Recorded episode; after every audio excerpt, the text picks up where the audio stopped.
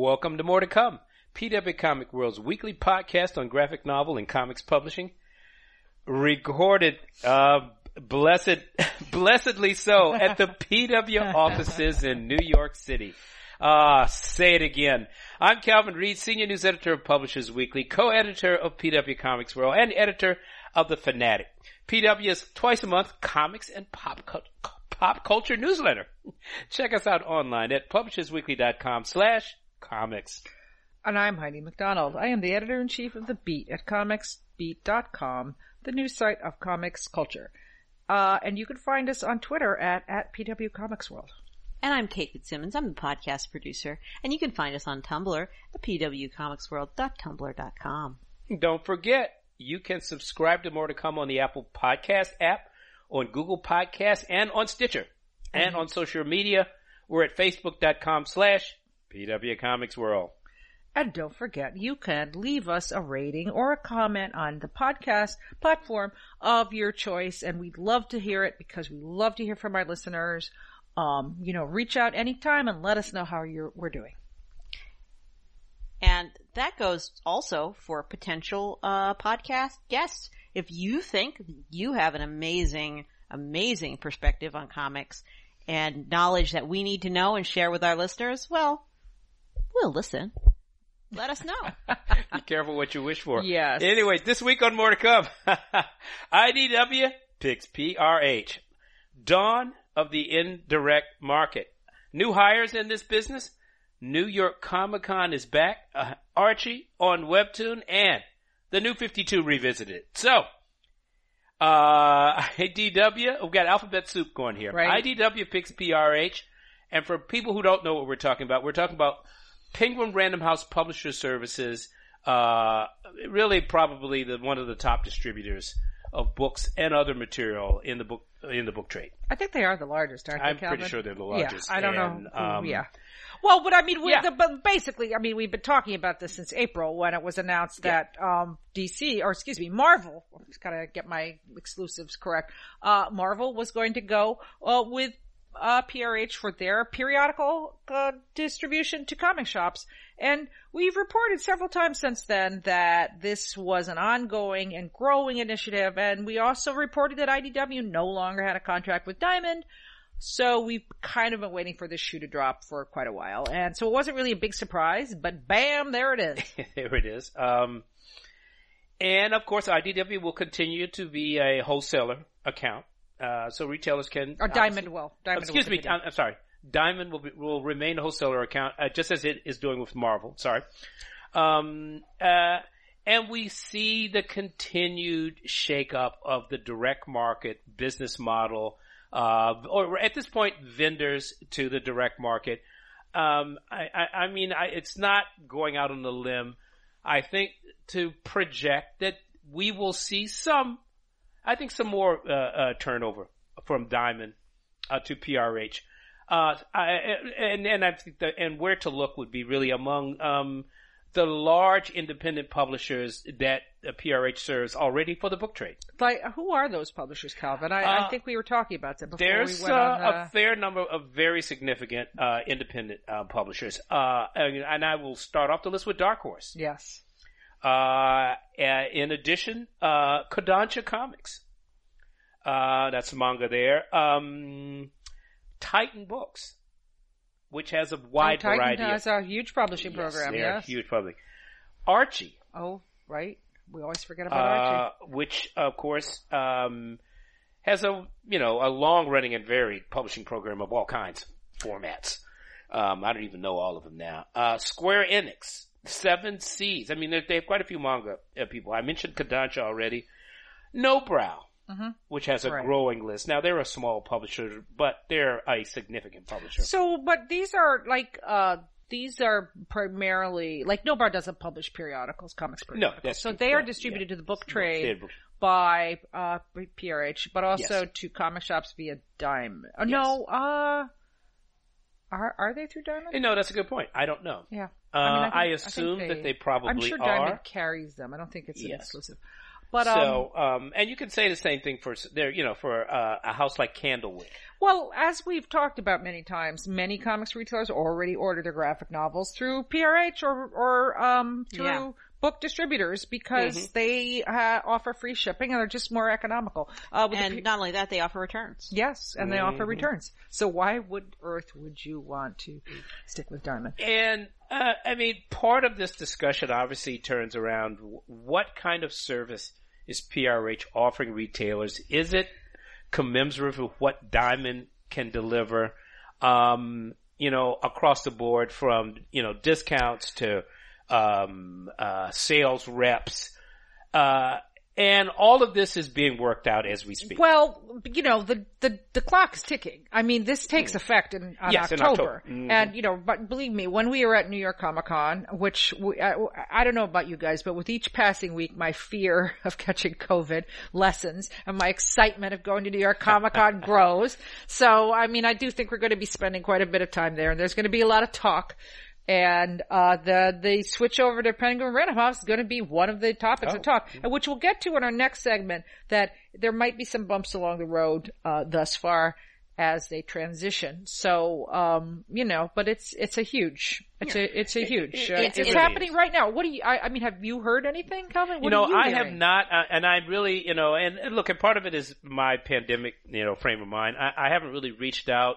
Uh, I mean, one of the things actually I want to try and do, because I haven't even been out to see, uh, the new old St. Mark's, uh, in its new Oh, right. location. Well, it's a little hard to get to. It's a little hard to get to, but it's really, uh, has a really fun way to get there. And you can take the, you can take NYC ferry, Yes, that's which right. is what I really want to do because I live on the Lower East it's, a, side. it's a little bit of a walk from the ferry, but So, it's, you but, can do it. Yeah, you know, you get it on a shoes. beautiful day, and you know, and what what could be better? So, uh, I mean, I, I just want to go out and, and and talk with Mitch, but I do think that I will start hitting up some of my retailer friends, just asking them what they think. So, so, um, you know, our next segment is actually talking uh, specifically about retailing, but, uh, so before we get to that, let's talk a little bit more about some other things at IDW, because, because there's just, just tremendous roiling, There's a lot bubbling change going on just pretty much everywhere, uh, in the comics industry, the book industry, everywhere.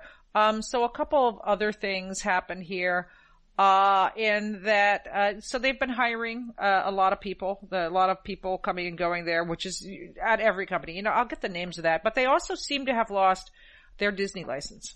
Um, and, uh, the report on this is that, uh, Disney slash Marvel is going with Scholastic because Scholastic has been doing junior graphic, you know, doing graphic novels for kids Yeah. based on Marvel properties. And sounds like they want to deepen that.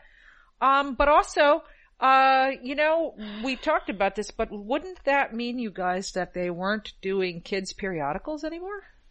Yeah. That's what it would suggest to me, Yeah. But And- that's so weird. because the deal that they have with with Scholastic is pretty far. I mean, it's um, it's picture books, it's um, chapter books, it's you know prose adaptations, it's graphic novels, it's everything, But- book format. Book format, but does not mention periodicals. So. Hmm. Yeah. Well, I mean, we were just discussing for a completely different reason the fact that children do not have vast access to comic book stores. Well, you know what? Let's save that And, for. and so, so I was just going, that's all I was going to Yeah. say. Yeah. Children don't have a lot of access to Yes. comic book stores unless they happen to live near one. So it doesn't surprise me that it's going to book format. Right. And so, well, let me segue on that note though to our next, uh, topic, which is the dawn of the indirect market. And, you know, we're just, this is the part of the Roland Emmerich film where the ground is buckling and lava is spewing up and, you know, there's a family trapped in their garage and they're trying to get the dog, right? You know, they're saying, come on, Sparky, come on! Trying to get the dog to jump across And- the lava. Yeah, yeah, and, and furthermore, you know, the, the badly animated, uh, alien villain is destroying everything and the ground is falling away. Yes. Yes. So that is where we're at right now, just in terms of change in the, uh, and it, t- you know, this is, we said, we've been saying it right along. This is the biggest change since, since the direct market was formed. So, um, a bunch of folks are speaking out. And of course, you know, at the beat, I do pride myself on having, um, a couple of really awesome retailer columnists. So, uh, my very good friend Brian Hibbs wrote uh, his latest column, and you know Brian has been writing "Tilting at Windmills" in one form or another for a Long time. a long time, like twenty plus years. I would maybe say twenty five years, and uh, so this one he really uh was like the lava had got the dog. um, you know, he looks at all the things we've been talking about, Substack and Webtoon and PRH and all of that, and uh, just doesn't seem too thrilled with um with where the direct market is going. Uh, the state, I'll just read, that's the stage we're on now. One where everyone is running away towards what appear to be pipe dreams rather than shoring up the fundamental infrastructure that so many have invested their lives into building. And in the meantime, costs for the DM retailers are doing nothing but increasing. And he does mention he's not that impressed with Penguin Random House thus far. And, uh, and that seems to be echoed. There's a quite a lively, uh, comment section on this. And there's another retailer who chimes in and says he's gone from, uh, PRH back to Diamond. Yeah. Because the PRH does not have their, their, their act together. Um, and I'm actually hearing there's a lot of issues with it. And, and you know, to be fair, they are starting from scratch on a very, very demanding and complicated business. So as huge as PRH is, it's not like, uh, you know, distributing comic periodicals to the direct market is not like falling off a log. Um, so Brian, Brian is pretty, uh, pretty sad. And, you know, there's one sentence in here that, uh, ignited Twitter for a whole afternoon. Uh, he, where he says, I absolutely believe that if Pilkey and Telgemeier et al. were serialized in an efficient way, the resulting comic would sell three to five times what the collected books do. Though I can't prove that notion, um, a lot of people took a disagreement with this, and he did explain that uh, what he meant was some kind of uh, Disney adventures like anthology of comics. Which, and you know what? Uh, speaking, so Kate, you're talking about where kids find comics. When I was a kid, I'm old, so I found comics everywhere. And if I saw the Comics Digest on the newsstand, I would not rest until I, my parents or my family had bought it for me. That was my Sure. favorite thing. That was got, got me into comics. And you know, he's not wrong. Kids love a nice little package of comics that they can own and, and call their own and should be compelling content. And and if you're Archie, you can pull it off. Um, but the fact is that while I myself uh, was one of the kids reading those Disney adventures you helped edit, um, you know, I'd read them wherever I could get them. I'd read them at the library if I could get them at the library. I'd read them at the bookstore if I could find them at the bookstore. Um, I did not have a lot of a- access to comic book stores, and I found comics other places, and I think most kids well, do. well, Kate, this, this, This oh, is a go. I do think this is a generational thing. Yes, kids will read any kind of comics that you put in front of them. The problem is the parents are buying these comics. Yes. right. And they're looking for the best, uh, uh, uh, the best, most efficient way to spend their Yeah. dollars. And the fact is, spending them on 24 page, uh, single not. issue issues is not an efficient way Well, to do it. But not only that, the chances that a parent of a comics loving kid is also a comics loving adult is sadly still low. yes, You know, they're not going to the comic store to buy their own stuff, largely. Yeah. I mean, if you do have comic loving parents, all bets are Yeah. off. But, you know, like where the parents buy it where they see it. And where do they see it? They see it at a bookstore, they see it at a book fair, they see it on Amazon. That's true, but I think we should also say that we are entering into a generation where there are a lot of comics loving parents. Yeah. Probably a lot more than, than in my Uh, generation. I would say that the people that Calvin and I influenced when we started writing about Yes, comics are definitely parents now. yes, Yeah. and you know Yeah. what? They want books. Ah, Yes. They want they books. want books. And you know, that was kind of the overwhelming, uh, I mean, I mean, look, I you can serialize the books. Fine. Uh, You know, you know, I'm Brian's editor, and I, when I edited this column, I wrote to him and I said, Brian, are you sure you want to say this? and he did not respond, so he stood by it, and, um, so, you know, I, I, I will say, whatever, he does mention that he feels that this anthology could be sold at, at books, at, at, um, Scholastic Book Fairs. I mean, he's not completely off the rails. He actually has an idea of a business model. Sure. What he's talking about. I just But want to say that. They, you know, but I would say they sell graphic novels at Scholastic Book Fairs. They don't need an anthology. Yeah, Um, and Yeah. I mean, also Brian. uh, Look, Brian. Want, as I like to preface, eh, Brian knows a lot more about uh, retailing. He's forgotten more than I will ever know. Absolutely. Yeah, Um, but- he's he's a premier retailer, but uh, uh, you know, uh, uh, some of his examples um, uh, his, I, I don't even know, his theories.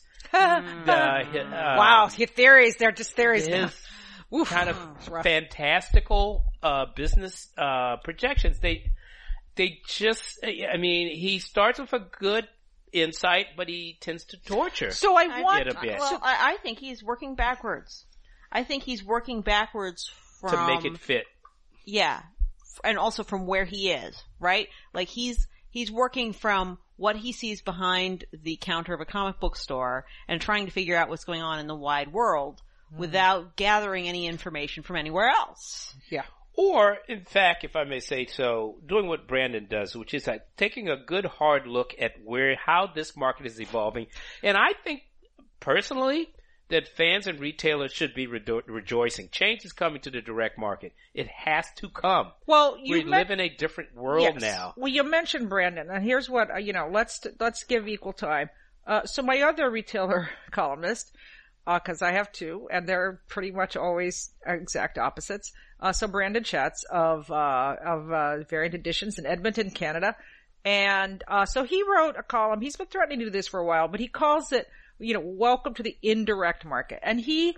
You know, my, my nut graph from this one was, uh, let's see if I can find it um, you know, I'm going to have to paraphrase it, but he does, he just says, you know, uh, the things that we're seeing, these changes are not coming. They're here. Yeah. What we're seeing are the effects of the changes. Yeah. And Yeah. that is really true in about almost everything in our lives right now. We're just, everything changed and we're dealing with the effects of the changes right now. So, and you know, he also, like Brian loves statistics and he, you know, as a response to Brian, now, you know, Brian believes the periodical. And also the reason why we're even discussing him is he's not alone. A lot of people Yes. truly are married to the comics periodical. Yeah. Um, you know, as a format. Uh, you know, Brandon just runs the Comichron, uh, numbers, which show year over year fewer Yes. periodicals and greater profits. So it's kind of hard to argue with that. Yes, I mean it's not that dissimilar from Milton Griepp at at, a, at ICV two. His um you know his analysis of the marketplace and how uh buying patterns are changing, uh how the demographics of the market is changing. I mean the only problem, I mean ser- uh, periodical comics grew up in a certain uh, moment in American history Yeah. um, that the moment uh, in this time is so much more nuanced and complicated. Once for, in particular now we are returning to a multi-genre marketplace. And, and even though superhero comics still rule the roost, Right. you know, overall in power and money, nevertheless, the market for the types of comics you want to read has expanded tremendously in the last 10 years. Yeah, And it's only going to become even more diverse. absolutely. So yeah, uh, absolutely. people want to be, want to buy all kinds of comics, and they want the formats that are most efficient for the money that they pay. And periodicals, I don't think are going away, but we need to have a real conversation, not a fantasy conversation. right. and I mean, I think, I think he doesn't, I hate to say this about a retailer, but I think he doesn't necessarily understand the transactions that his very same customers make outside of his store. Because very few people who are print purists, who don't even touch digital, avoid graphic novels. Yeah. Right? There are very few people who are floppy only purists. In- True. you know, like that's just not, it's just not the way it is. And so you have to understand that your people buying your periodicals are also people who buy graphic novels. And that you're not going to lose those people and you're not going to lose those dollars if you're selling graphic novels. Look, I'm fine with Marvel and DC serializing their content via Yeah. the periodical. yeah, that's fine. I'm fine with Dark Horse, Image, IDW, Boom, Dynamite, Vault, you name it. I'm fine with them doing it too. And you know, Brian's right. It's a double revenue stream for them. But all of them are also launching kids lines, Yep. which are primarily graphic novels. Yep. Um, Yeah. and they are, uh, you know, they're, guess what? We're, we're, we're selling l- more material through more formats, through more channels than we ever did Ever before. before. So Right. where is the problem? problem? Where's the problem? Yeah, and, and it's not even, we're not even talking about revenue streams that don't go through his store. Like, seriously, comic stores sell graphic novels. They, They sell do. them. Yes. They make money on them. They sell a lot This of is them. not like it's even bad for your old fashioned comic book retailer. I don't get the problem. I mean, if you go to, I mean, JHU. I mean, I've mentioned this on the podcast before. I, I you know what? I need to go to JHU. They're, they're, um, Nick Purpura, the owner's there on Mondays. I should go visit him because we always have a candid conversation. Um, but if I go to JHU, um, what do you think they sell by the cash register? I don't know. Kids, comics. Uh huh. Well, I, that I, that should have been my first guess, but yes, yeah. yes, they have a, they have kids comics, and uh, you you know, listen, I I think all of us are. You know, I mean, Cal, I'm an old, I'm old. I've been doing this for I'm 40 older. For, Calvin is older, but you know, I've been in this industry for 40 plus years. Okay. As a, per, well, not quite 40 years. You're in the all- business I'm in the way business. yes, me, I've yes. been in the business for nearly 40 years. And so, you know, when you are old, it's hard for you to not have the perspective of, wow, that was a bracing change from the first thing I knew. So, but I will say, um, you know, we went through like the change from into the graphic novel. You know, and, and like for me, it was a change for people just coming up now. It's how things are. Yes. It's how things are. Yeah. The graphic novel's always been here as far as they're concerned. Yeah. And, you know, again, retailers of Brian's generation, you know, I went through this battle in the 90s. I went through this battle 30 years ago. Comic shops, there were no kids comics. You know, and when Kate is saying she read Disney Adventures, um, you know, were, what other kids comics did you read growing up? the only other kids comics that weren't newspaper comics that I could get my hands on Oh my god. were um the very tail end of Harvey when I was very young. Oh. And I only got that at like the cut rate supermarket where they Right. had a spinner rack. Of course. And that was the very tail end of that. And it was, you know, it's not like we went there that often. So what are you gonna do? Um, and from there on, I mean, it was pretty much as a teenager, then I got into regular comics. Um, and mostly I got them in trades at bookstores. Now, when you say as a teenager, were you an early teen or a later teen? How old were you? Oh, middle school. Okay. So you were a young teen. Yeah, I was maybe 13. Yeah, and that's that's the age when it happens. That's the age when Yeah, you make the change. Yeah. I, I liked comics all along, Mhm. but I just didn't have access to them until Wow. I was about that age. Look at so, So I, I liked what little floppies or trades. I mean, it's like, listeners, I am not the target audience for the, uh, highly, uh, your mileage may vary comic, The Darkness, but I was so, and, and like early Tokyopop, but I was so like primed in my brain to like want comics that since those were what my friends in middle school had to loan me, that's what I read until I could get my parents to take me to a bookstore to buy comics. Um, and I was like, wow, buying comics which I actually like are even better. Um, you know, so kids find a way, so, but you, but it, certainly I couldn't get the floppies. So, you know, not, we could do a whole podcast on this topic, but I just, just to say, so, you know, as a, in the nineties, as an editor of, of a children's magazine, Disney Adventures, I edited the comics. I will just say, I would go to schools and, you know, we did it constantly and like, oh, do you read comics? Yes. What do you read? I read Calvin and Hobbes or Archie comics. And I was like, "Uh, there's nothing for these children to read. And like Kate's story of wanting more comics, you know, meanwhile, I'd be talking to the publisher of Marvel or DC and say, why don't you do kids comics? Oh, they don't sell. I mean, literally, they don't sell. We don't want to do that. They don't sell. We don't want to do that. Told over, over, over. Anyway, that's why I do, a, I told you so victory lap every chance I can. You should. Every time you look at a graphic novel bestseller list and see uh, kids comics at the top of it with more and more, with bigger numbers than ever before. Um, uh, and, and just to jump back to Brandon's column, Yes, uh, I do think that what's interesting also is that he takes up all of these issues that Brian is, but he takes them up, in my view, and and, and I and apologies, Brian, because I have the deepest respect for you.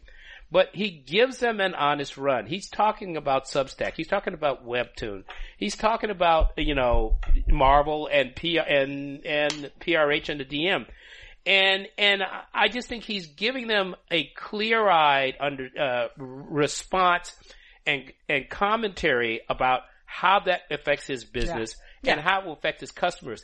He's not coming up with fantasy, you know, or, or scenarios or straw men to knock over. Yeah. You know, he's really looking at how this is affecting the marketplace. So I, just think it's, it, it's interesting to look at these two commentators, uh, but they're both dealing with the future of Right. how we buy our comics. Yes, and so just a plug on Monday, September 27th at 7 p.m. Eastern Time, uh, we'll have a Twitter Spaces conversation, uh, on a panel to panel, which is a kind of a, you know, it's like Clubhouse. It's like a live chat that you do, uh, I do with, um, with Brian Heater, a sometimes Publishers Weekly contributor, and, uh, Anthony Ha, and we will have Brian Hibbs and Brandon Schatz as our guests. Cool. So, So if a listener wants to find this, so if a can they find it through Uh, comicsbeat.com? they will find it on comicsbeat.com, but it's also on Twitter. If you follow my Twitter stream at Comics Ace, I'll have a lot of links to it. And um, So uh, it's a, a Twitter chat? It's yes, not it's, yet. it's, okay. it's not Clubhouse. It's Yeah, on because okay. Twitter has their own Clubhouse called Twitter Spaces, and we're using that. And um, so, oh, so yeah. it's an audio. yes, it's audio. It's Oh, audio. cool, Anyone can listen to it. Uh, should be good. Go, good. It's live. It's live. Oh, cool. And you All can right. come up and talk about it. So anyway, Sounds end of plug. More to come. All right. Thank you. okay. So new hires? Uh, yeah, so, um, let's see. Let me try to find here. Um, yeah, just more. Okay, so Hunter Gorinson, uh, hold on. I'm trying, there's just been so many. I'm trying to find the whole list. Uh, Hunter Gorinson, who was at Bad Idea, has gone to, uh, Boom. Yes. A little bit of a surprise there because, uh, you know, uh, bad ideas seem to have quite a bit going on. But yeah, he's gone to Boom as their kind of biz dev guy. Um, Hunter's super smart. Um, you know, we love him at the beat, so And- and I'm well, sure it's a pretty good hire for them. You know, it's interesting, obviously, because, you know, the, the Keanu Reeves graphic novel is coming out and it's probably going to be big numbers. Yes, probably. Um, and, um, just thought I'd throw that in there. Yes. So let me see what else I have. Well, we mentioned IDW. So they hired Maggie Howell as senior editor, uh, and Maggie, Megan Brown, uh, both of the originals team. So they're super ramping up their originals line. Um, let me see. Who else do we have here? I, there's uh, just a gigantic, um, sub on the beat under comings and goings. Um, let's see. Dark Horse uh, has a managing editor. They promoted Freddye Miller to that position. Uh, don't know her, but she sounds awesome. Uh, let's see. And then some more people. Oh, Mark, so Mark, Ir- actually Mark Irwin. Do you know Mark Irwin? Or, I do not. oh, okay. Um, well, Mark used to be the, at Insight Editions. He did like, uh, some graphic novels there. But anyway, he's joined Mad Cave as their VP of the biz dev. So he's a pretty, Oh, maybe I do know him. so Mad Cave is actually a very a small indie publisher. It sounds like they're really trying to ramp up. Um, they're making some hires, and uh, I think you'll be hearing more from Mad Cave. Um, let's see, Valiant promoted Greg Katzman to director of pub marketing publicity, and yes, there is still a Valiant Comics. Uh, and then Boom Studios, uh, has hired a new CFO, Jennifer Harned. So anyway, I mean, we could do this segment every time. It's just people changing. 'cause I think people- Hunter was probably the most, uh, notable. I had a lot of people were Yeah, it's interesting. I mean, I I did some early coverage of a bad idea, uh, bad idea, uh, which is about as eccentric a publishing operation as you'd ever want to um, to uh, to consider. Um, it's hard to understand whether they've ended it or whether it's you know a bad idea part two is on the way. Yeah. Well, Yes. because they were all doing other things anyway while they were doing that. Didn't they all have positions at other? no. No, they were all. mm. No. Yeah, all right. Yeah. But you know, maybe at some point we should revisit Bad Idea. I mean, I, Heidi's giving me a Heidi Well, no, look. I, I mean, I mean, maybe we should. I, I don't know who I would talk to Yeah, there I don't because either. Hunter was the person I talked to at Bad Idea well, I the time. talked to him so. too, so yeah, Yeah. it was it's just so strange. I mean, they vowed not to do collect do book collections. You know, you know, they only had uh, you know they handpicked the stores where they sold them. I mean, they did a lot of other things too. I mean, uh, uh, you know, I, I I didn't quite get Nobody did. You know, I, I, some of the things I thought were really interesting and smart, but the, the you know, you produce all of this quality information, mm. quality content, and then it's only in floppies, which is fine, I guess, but mm. I don't know. I mean, when you literally name yourself bad idea, Right. your subconscious may be trying to tell you something. yeah, well, maybe so. I mean, I thought it was just ironic, and we're going to show you how good an idea this bad idea is. Mm-hmm. Yeah, but, But- the mere fact that you need to do that is not a great sign. But you know, well, well, also the other bad side is when you look at it and you start thinking, you know, this really is a bad idea. so, anyway, the- Well, we should revisit We're it joking here, we're but- curious to see how it's going. we'd love to know more about it, Yeah. and we will find out more about Prove it. us Anyway, wrong. so if you're listening, somebody from Bad Okay. Idea, reach out. all right. Hey, okay. New York Comic Con is back. Heidi wrote the story. She wrote the feature. Um, you know, uh, Well, I think we've been talking about this feature for a couple kinda have, weeks. Uh, yeah. But I will say, New York, you know, um, opening the new wing, and I've been Yeah. over to sneak in, try to sneak in, and not allowed in. But um, it looks really big. But they have announced the guests. They've announced the panel schedule. They've announced, you know, an actual con. Uh, so um, you know, guests include Brian K. Vaughan, um, John Cena, and you know, Amy Chu. I mean, they have a whole, there's, there's, um, you know, William Shatner. I mean, you know, he's, it is almost 90 years old. So I guess he's had his shots. Uh, I mean, you have to have, have been vaccinated Yeah. to get inside. Uh, and I will say that, did I tell you guys this, how I went to the Javits? no. Oh. Okay. Um, yes, so I, I did, I'm trying to get into that new wing. So I did go over to the Javits, uh, maybe last week. and, uh, they did, they let me in. It was the Armory show was on. Uh, but they asked to, it, they asked to see my vaccination card and ID. And it was not the show. I mean, it was security. You know, Yeah. security is checking. Um, and, uh, you know, I went to a wrestling event last night and they, they asked to see my ID there. So, All right. um, That's you know, reassuring. Yes, it is. It, it's, it's, That they're actually asking you Yes, to show it is not just for show. Yes. It's not just theater. They are actually looking. I mean, I don't know what happens if you don't have it, but um, Hmm. uh, yeah. So you know, the panel schedule is, but it's up. Um, you know what? It's pretty full. You guys haven't seen it. I have not. I have not seen it. Uh, Uh, well, I- I mean, here's for instance, um, I'll just read one panel here on Thursday, which we're all going to be at because it's um the um you know professional day. Will Eisner, the next generation, Uh-huh. uh, with Gene Yang, Jerry Craft, Jan Shadkey, and Jenny Fingeroth. I mean, some of these are. Oh, this is virtual only programming. So a lot of these programs are virtual only. Uh-huh. Okay. I'm looking here. A lot of them are virtual only, but they are going to have a lot of panels in person. I know because I'm doing four of them. And, um, you know, they're, Yeah. yeah. But listeners, um, sadly, we are not going to have a booth there because New York Comic Con was up in the air uh, for long enough that we just really couldn't plan for it. So, uh, no PW Comic Con um, in person this year for you to meet us. But on the other hand, um, come to one of our panels Yes. and uh, see some of your favorite hosts live. Yeah. Calvin, are you doing any panels? no, I'm not doing any panels. Oh, Okay. Oh, Uh, well I will then- be on the floor, uh, depending on how safe I think get all this. So yeah, I think it's really going to come down to how safe we feel Yes. when we get there. I mean, I have already uh, figured out some outside meeting spots. So if you guys, I'll, I'll give you the map later on. Yeah. Where we're meeting up, but um, you know, there's a rooftop there also, which I have a feeling is going to be where uh, everybody Actually, is. well, I- why, why don't we go on? I feel pretty safe. Um, mainly just because I am vaccinated and I don't have any complicating conditions. Um, and I live in New York, so I'm exposed to a bajillion people every day anyway. So I'm just kind of, I'll take reasonable precautions, but I'm kind of accepting. So if, if you need someone to send into the front Okay. lines, guys, Yeah, well, I'm I'm going to be up there, like I said, but I want to see it before I say what I'm going to do. Yeah. I will be up there, and in fact, I'll be up there every day. But you know, um, depending on what it looks like, uh, will dictate what I do.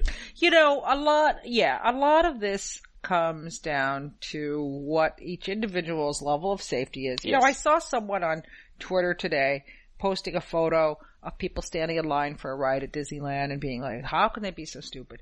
I'm like, you know, standing in line outside is probably as safe Oh, as yeah. sitting, I- I- yeah. we're as the, doing this podcast right now. Yeah. You know, uh, it's like that is I- I agree. not. Uh, I agree. That is, and but it upsets some people. Some mean, people. look, are, I don't and have a I, and I'm not going to judge them. I don't have a problem being in the massive atrium at the Javits Mm-hmm. Center with, you know, depending on the number of people. I don't even, I'm going to walk the floor. Now, I'm curious because it, it's going to look very different. It's not going to be the publishers, exhibitors, uh, most of whom are not going to be there, except for some the manga, some of the big manga well, let me look at the exhibitor list. Um, okay. Artist Alley, it's apparently going to be the place to be, Yes. and oh, you know publishers are supporting Ooh, their ooh, artists ooh, rather than having can, big booths on the floor. I can look at, you could sort the list of exhibitors by topic, and here is the list of comics publishers that will be at New York Comic Con. Are you Okay. ready?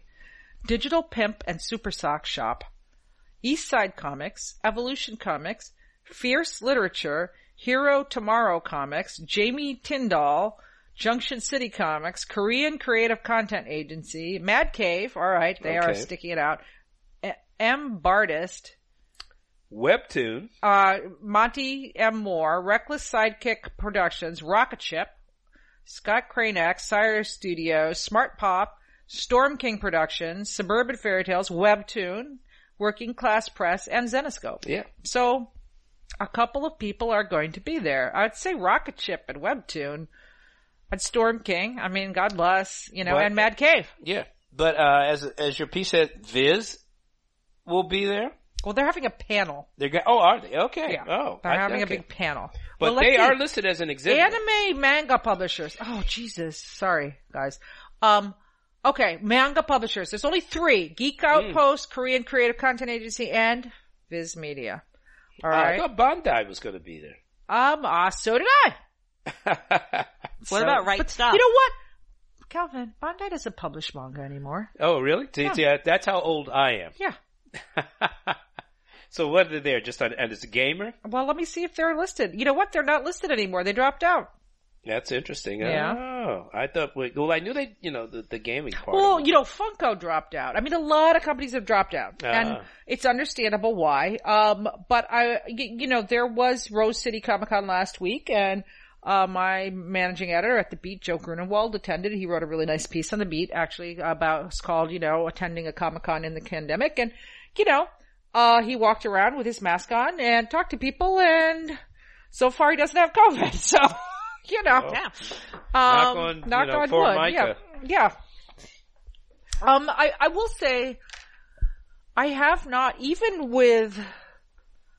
Um, I mean, it's hard to tell with things like Fan Expo, or excuse me, um, oh god, MegaCon in Orlando, which is held in Florida at the height of their COVID outbreak. Um, it's hard to tell if conventions are super spreader events. Um, but they don't seem to be thus far. I have not heard of two, you know, I haven't seen after a con, everybody on my Twitter feed is like, oh, I've got COVID. So, um, does it mean that we should feel safe? Does it mean that we should stop taking precautions? Does it mean we should take anything for granted? But it does seem there are ways to do it in relative safety. Yeah. Yeah, this is very much a a choose your own adventure situation. Absolutely. Um, I would definitely advise people who want to go to be genuinely vaccinated, no fakies, and also wear a mask. Yeah. Yeah. And all this is going to be required.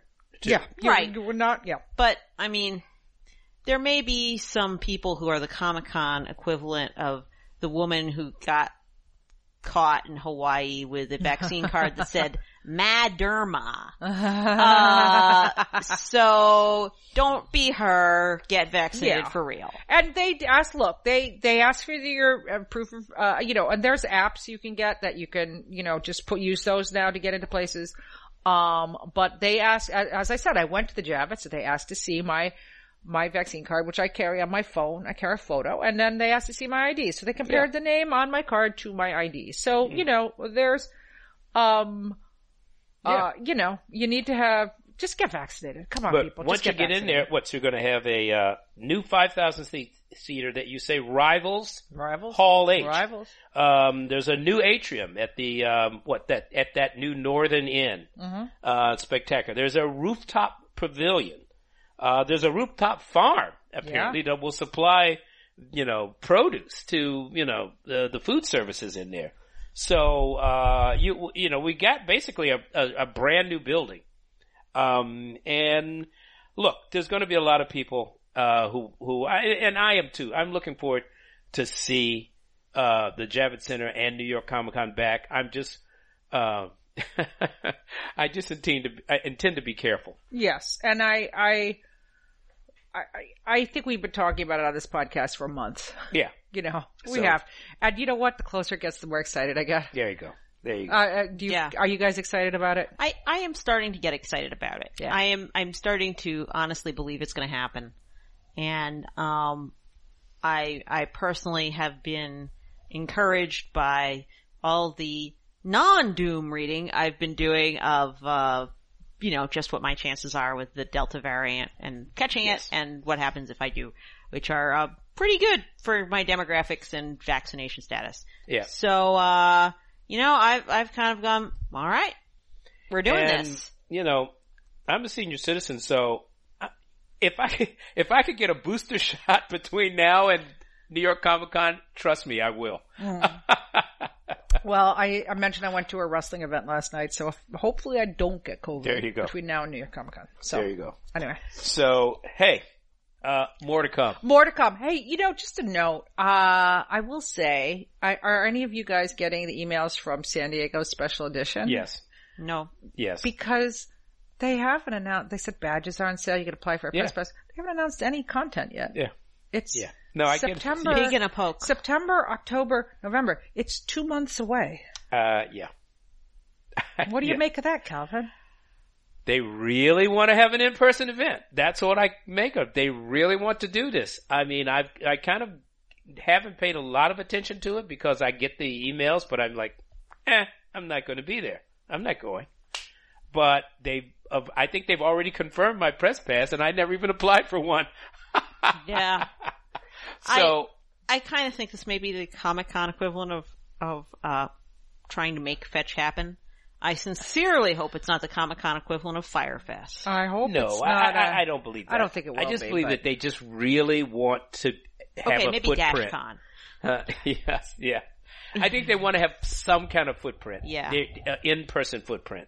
And they're just going to do whatever they can to do it. And it's, it, it's probably going to be a very local San Diego show. Yeah, probably very local. The last time I went to a show called Special Edition, it was at the pier. Oh my God! Remember that? And, uh, it, you know, It wasn't well, it very was a, special. it wasn't very good because of the venue, frankly, in my opinion, because that's a horrible venue.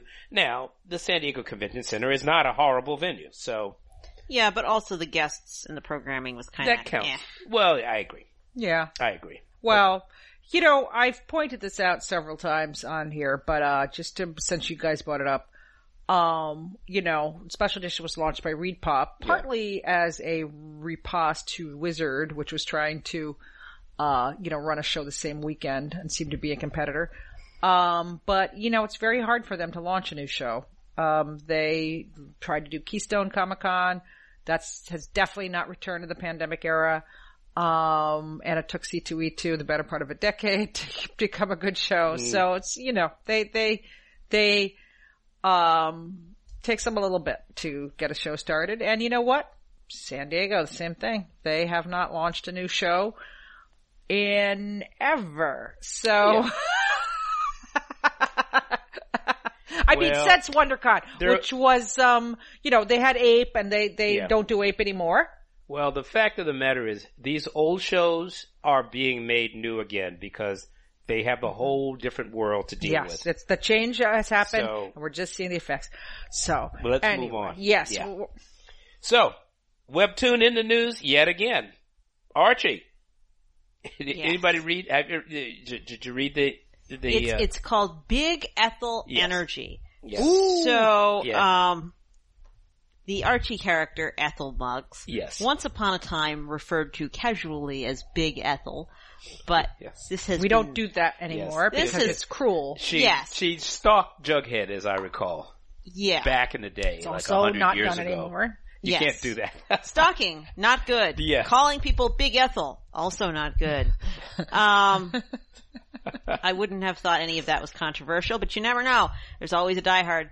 Um, but sort of playing off of of the name, um, you know, Big Ethel is Big Ethel energy.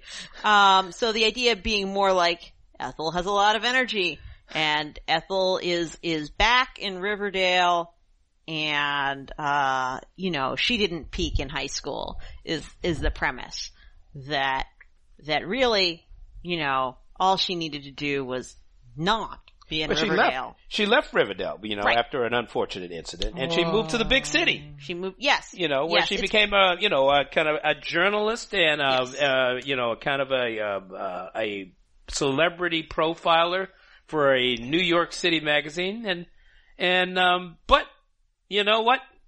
Uh, who says you can't go home again? Yeah. Right? Well, I mean, I, I think that they are having some real fun with this. Yeah, It definitely, I have to say, okay. Listeners, you know I read fanfic. Uh, When I was, and you know that there are a lot of webtoons that started life as fanfic. Let's be honest. yes. Um, so when I first clicked on it, and I was like, oh, I wonder what this is. I was like, oh, they think, how are they getting away with this Archie ripoff? And then I was like, oh, it's not a ripoff. It's the real deal. okay, I thought they were thought they were being sneaky by making Ethel the main character, uh, but no, no, no, no, no. no, it's for They're- reals. It's for reals. Um, yeah, Well, it's it's very. and I don't mean that as a criticism. Yeah. I mean that just as a that that makes it feel actually more um organic. Well, you know, of course, this is a follow up to Batman. Yeah. Uh, you know, DC, and you know, I'm trying to look at the Batman Wayne Family Adventures right now, but it will never come up here on this. It must somehow be banned on the Wi-Fi network here. Not- I don't think so. Can you 'cause get I- it to come up? All right, let's see what Uh, happens, I'll Calvin. try. But anyway, I thought was going to look at their statistics. But uh, you know what? Good on Archie. I think Webtoon Yeah. is a great, a great platform. Now, I, I will say that I think Batman Family Adventures is Wayne Family Adventures is um a better quality I work. do too. Um, but that's because it's a truly awesome work, and this is a perfectly fine work. Um, you know, it, it definitely looks like someone is trying a little hard to make it look like a romance right. comic. Yeah, Yeah, Uh, I, I'm right. You can't get it on this network. it doesn't seem to be coming up, but I have it on Webtoon, so I can get it that way. I think.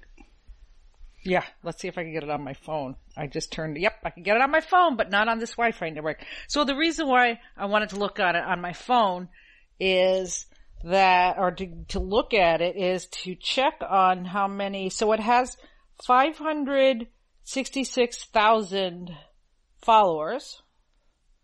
Uh, and the latest episode, like the first episode has 96,000 likes. The latest one has 45,000 likes, which by the way, I'm told are not actually great numbers for Webtoon. Those are Yeah. good numbers, but they're not For Webtoon, spectacular. yes. Mhm. However, I would say that half a million followers is healthy. Yeah. I would say so too. That's a healthy number. And it's not a bad start. No, it's not a bad start at all. So, um, yeah, serialization works. Oh, no. Uh, but it's a it's a it's a charming story. Um, uh, i you know, the the uh, Ethel is in the big city, and the mayor of Riverdale calls her to come back and write a book about, and they're going to pay all of her expenses. So was the Archie webtoon written by webtoon creators or by Archie creators? Uh, it, you know what? I to me it looked like webtoon creators. Mm-hmm. I can't remember the names now. Uh, Siobhan, someone else. I I, I Probably, probably webtoon. it yeah. looked to me like webtoon uh, creators. Um, uh, yeah, I, I, I do I do agree with um, with Kate Doda. I, I think the Batman is put together a little bit better, but this is it's, this It's is fine. a charming. Hey, look, it's a good, it's a good platform. Yeah. Yeah. All right, it's a good what, el- platform. what else do we got here, Yeah. Calvin? And well, um, we were all reading very closely the, the new Fifty Two revisited. Uh, where was that in Polygon? Yeah, it was that Polygon. Um, and uh, it certainly brings back memories of our own uh, fixation on the new 52. I mean, we reviewed every number one issue, if I'm not Right. mistaken. Everyone was so freaking excited about. it was the new a, it was a, it was a major development, and I thought It thought was a lot. uh, I, I thought it was really uh, interesting that uh, Dan DiDio was back, really kind of breaking down what happened. Uh, Scott Snyder was talking about, and I thought the combination of uh, uh, of their ambition to really like relaunch basically the entire DC universe, uh, uh, its initial success, and then uh, its essential implosion in some ways brought about by the energy, enthusiasm, and risk taking um, of of of its initial launch. Well, you know, a couple of things here. Uh, you know, it is great. uh, I always say that it takes, you know, it takes about 20 years for real people to really open up about things. And, uh, it's written by Graeme McMillan. Yeah, well, they did it in 10 instead of 20. Right, they did, and he notes in his introduction, uh, behind the scenes, many creators are dealing with confusing and contradictory instructions given to them by editors and executives or worrying about their job stability. Of the many prominent participants Polygon contacted for this piece, many declined to speak on the subject, preferring to put a stressful period behind them. Now, I would note that James Tynion is writing his own new 52 era history on his Substack, Oh. and I paid my seven dollars just to subscribe just for that. Um, so certainly a lot of curiosity. It's great to see Dan DiDio come out and plant his flag again. Um, but yeah, a lot of people did not want to talk. I mean, Gail Simone, uh, well, she never got asked, she says, but, um, you know, uh, there was some Twitter, Mm-hmm. but, but, you know, this is the start. This is a good start to telling the true story. Let's put Yeah. it that way. Yeah, Okay. and it's a fascinating story. Well, Uh-huh. There's one thing that I Uh-huh. I suspected, I suspected, and got confirmed, um, which is that yes, yes, it was 52 because they were fixated on the number 52 because here's this quote from from Dan DiDio. I Uh, knew you were going to say Dan DiDio. yeah, well, he wasn't his idea. He's saying that that it was Jim Lee's idea Oh, but but Dan is the one telling the story. He says, um, ultimately we needed a little more product, so we pushed it up to 48. I had it at 48, and Jim had it at 52. When I asked him why 52, he said, "We had a lot of success with that weekly series 52. It seems like a lucky number." So they created four more books. And I'm sorry, this was an overstuffed line. Even Yes. at the time, I was like, "Oh, you just did that because you like the number 52," and I was right. Yeah, I was right. absolutely. It's just because they like the number 52. ah! There, and I have to say, there were a few books in there where I was like, uh, no offense, but why? Like, what did you think was the audience for this book? I don't know, but, but- you know what? we you- it was exciting at the time was because It they was were very trying. exciting. No, I And- don't have a problem with the relaunch. I'm just Yeah. saying, like, I felt like it was an overstuffed Yeah, line. was- And, you know, they were inflating it just to have 52 of them. Yeah, uh, you know, but but also, I you know, right. DiDio talks about how you know he's felt for a long time that the line needed that, that it needed to be rebooted, that it needed a fresh start. And I think what's amazing is that they they they they got it. I mean, you can debate about whether or not it was successful or whatever. And since the, the interim period has been spent kind of undoing almost Wow. everything that they did. Well, No. Kate, Kate, and- Kate, well, Kate and I sat with Geoff Johns. and He The- explained to us how absolutely. he I mean, that's what rebirth, the, the other No. rebirth was all about, right? Re- Rebirth was about cherry picking what they wanted to keep and get rid of. Yeah. So basically it was, let's bring back everything that we miss and keep everything that's working. Um, and toss everything that everybody hates. And so basically it was a, like, a grab bag. Yeah. Canon grab bag. Well, it would be great to have but you Geoff know what I Johns or Jim Lee chime in on this. fascinating, The next uh, oral history someday we'll have. Sure. that. What I Tinians found might. fascinating was DiDio saying how they they the the problem of canceling series that didn't meet uh, these these numbers, but the numbers were arbitrary, and so they were canceling so many uh, after an initial success where they were selling a lot of comics. You know, uh, as always happens in comics, the numbers dropped off, but they set these arbitrary uh, numbers. If below this number, I mean, this wasn't any kind of study. They set these numbers. Then, of course, the replacements weren't even doing as well as the ones that they cancel. Yeah. So they, it, it kind of became this thing where it was eating its own tail. Yeah. Um, eh, it, it, it, it, I think uh, uh, the the rush of being able to do this and the initial success actually kind of doomed them uh, or prevented them from looking clearly at what they were accomplishing. Some of those series may have been canceled a little too soon. I Yeah. think so. Yeah. I still say that their version of Black Hawks was criminally underrated. Yeah, that, there you go. Yeah. Um, And that one was actually a new and fun take. Um, uh, sort of, to be frank, it was kind of like, but what if we did G.I. Joe in the air? Um, but I'm on board with that, so I don't see the problem. Um, Well, the the new Fifty Two was the last great blast of the pamphlet for sure. Uh, And, in, um, yeah, many ways, yeah, yeah. yeah. In some I, I should say, people, if you're interested, we reviewed every Yeah. number one issue. I even went back and read, reread Yep. a couple of them. we've got it, all so that. just go to publishersweekly.com and put the new 52 in and you'll, you'll get Reviews from all of us. reviews of all three of us of every number one issue. Yeah. So, Yeah, and you can still get that, that massive volume of all the number ones, but to be frank, I it have that. I have it too. that. It's Uh, like a collector's to, item. to be frank, I don't think it hangs together very well No. because it's just a bunch of number ones, but, uh, whatever. that's but a- it's a good kind of history. historical marker. But yeah, I liked a bunch of things. I think I liked what Batgirl. Um, Yeah, there were a bunch of good titles yeah. in it. There were, There- I liked Aquaman. Aquaman was really Yeah. good and actually led pretty directly to, that was Geoff To- Johns yeah. and it, Yeah. uh, the movie was based on a lot. So- um, yeah.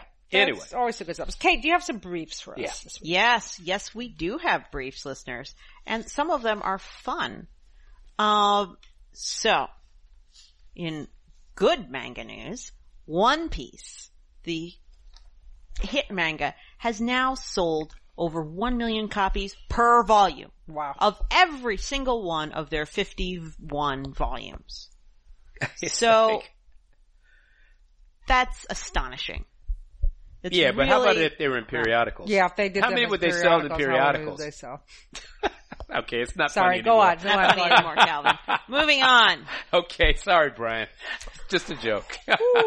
Um, and so, you know, congrats to them. yes, yeah. Um, but on a darker note for, um, manga is once again, information comes out that shows just how tight the time constraints are and just how hard driving the schedule can be for creators because the um, beloved series My Hero Academia, the the mega hit, um, was delayed.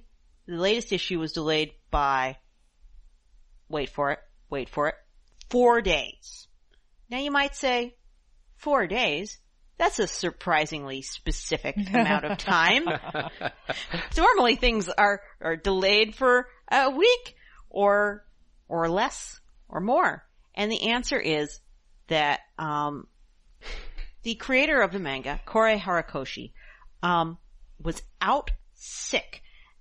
And apparently the, um, chapter 326 would, was delayed by four days because their turnaround time is so tight that they have no buffer made Wow. for human weaknesses such as getting sick for a few days. Mm. When you hear short, short hiatus due to health, you think, I don't know, a couple months because someone came down with COVID. You don't think like four days because they got the flu. So this really, really shows just how how um, rough and tough the manga industry can be on even the top creators. Yeah. All right. And um, and back to lighter news. Um, so, uh, you you may have wondered where do anime creators go to hang out, and also how much can Netflix become like Google?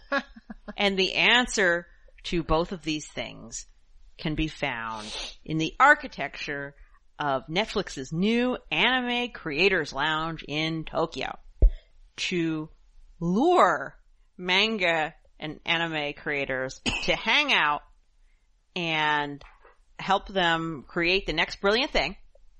They have created a very special anime creators base um, with a designer's garage with 10 designers and artists to help staff uh, who come in uh, a writer's garage where uh, teams can hang out and write and develop and edit scripts, and a multifunctional lab space testing out new creative technologies, including VR and motion capture. that Um, they can never leave.